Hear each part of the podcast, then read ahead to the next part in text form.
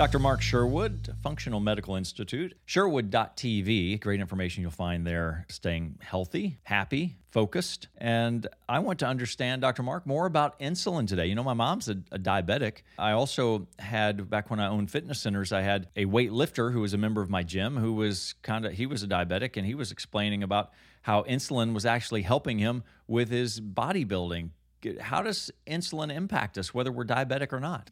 So let's understand insulin's function, first of all. Insulin is secreted by the organ called the pancreas. Insulin is a hormone, and its main job is to sort of escort or pull down blood glucose and kind of escort it into cells in the liver or muscles. So it's a very necessary hormone to keep our blood sugar low. That's its purpose. If the blood sugar gets um, out of control, we can die. So its critical nature is to have good insulin function.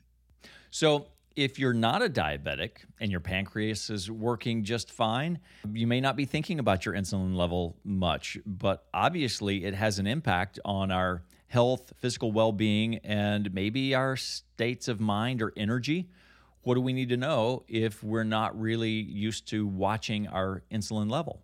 Well, first, insulin is known as a building hormone.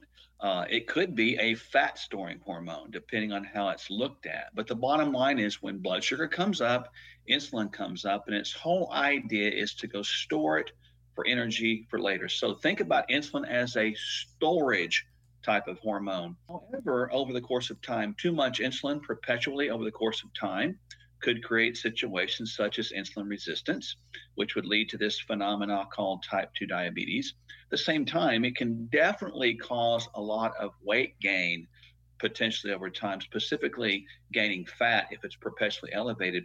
Thirdly, it is associated with chronic systemic inflammation. So, too much insulin too long is always a negative. So, keeping an eye on these types of issues, if something seems out of balance, you may want to have your insulin checked.